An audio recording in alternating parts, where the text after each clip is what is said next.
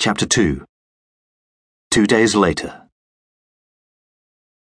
Miller hiked up the mud slicked path from the beach until he was within sight of the house, then veered off the track and trampled through bushes and brambles, the air dank and vaporous, wetting his clothes.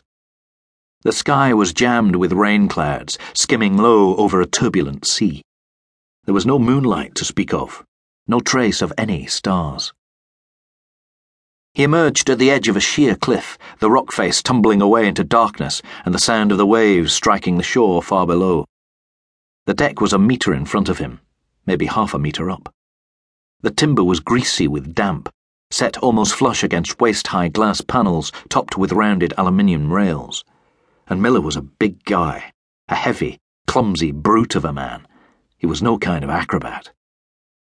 He leapt out and hooked his forearms over the railing, jamming the toes of his boots against the glass. The panel shuddered. The timber flexed. He experienced a fleeting moment of weightlessness, of terror, before his momentum carried him on, pitching him forwards from the waist, his backpack lurching sideways as he rolled over the rail and slammed down onto his hip. The wall of glass at the back of the house loomed over him like a dark mirror. Scrambling to his feet, he stalked forwards and cupped his hands, peering in. At blackness. At nothing. He was just reaching sideways, poised to try the door handle, when someone grabbed for his arm. Miller reacted very fast, swinging round and sweeping a leg, pushing down. Ow! You're hurting me! Kate. What are you doing? She bucked against him. Let me go! Get off! Miller released his grip and staggered away, his limbs taut with adrenaline rigor, a sour, metallic taste swamping his tongue. Kate lay on her side on the deck. She was wearing grey jogging pants and a pale vest top. There were spots of blood on the vest. Miller said, I told you to wait in the house. I couldn't. Not with him in there. Where is he? Upstairs. And the gun? I dropped it. Okay. Miller turned and looked back at the house. Okay, he said again. His mind was racing, and so was his pulse. He could feel it twitching in his neck. Are you sure he's dead? I think so. Why the doubt? I've never killed anyone before. Wait here. He slid the door open. The lights don't work. I think he cut the electricity. Miller eased his backpack from his shoulders and removed his torch and his gun. The pistol was a SIG that had been acquired by Hansen, in the way of all contraband that Hansen was able to acquire without alerting the necessary authorities or troubling with the appropriate paperwork. The SIG was box fresh, hardly fired. Miller only hoped he could keep it that way. On the same night, at the same time, a young man called Patrick Lee was looking out over Manchester.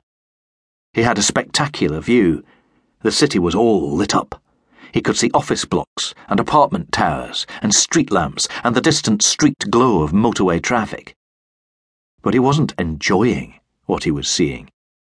He was absolutely petrified because he was upside down, suspended by his ankles, several hundred meters in the air. Two men had dragged Patrick out from behind the dumpsters at the back of a department store where he'd bedded down for the night. The men had punched and kicked him, then bundled him into the back of a windowless van, where one of them had gagged him with a foul smelling rag and pinned him down while his companion climbed into the cab and accelerated away. If Patrick was scared during the journey, his fear spiked when the van came to a halt and he was thrown out onto the ground in a fenced off construction site on the edge of the city. In the small hours of the morning, the site was completely deserted. There were shadowy diggers and dump trucks abandoned at all kinds of angles. There were concrete mixers, pneumatic drills, and I shaped metal girders everywhere he looked. Without saying a word, the two men bound Patrick's ankles together, wrapping them over and over, first with bandages, and then with metal chains. After that, the older of the two men, the fat, balding one in the crumpled suit and tie who'd driven the van, walked to the tower at the base of a giant crane. The man opened a door and stepped inside a caged elevator, punched a button, and straightened his tie. And Patrick watched the elevator zip up into the sky towards the distant operator's cab. Patrick had begun to moan then. He'd started to thrash.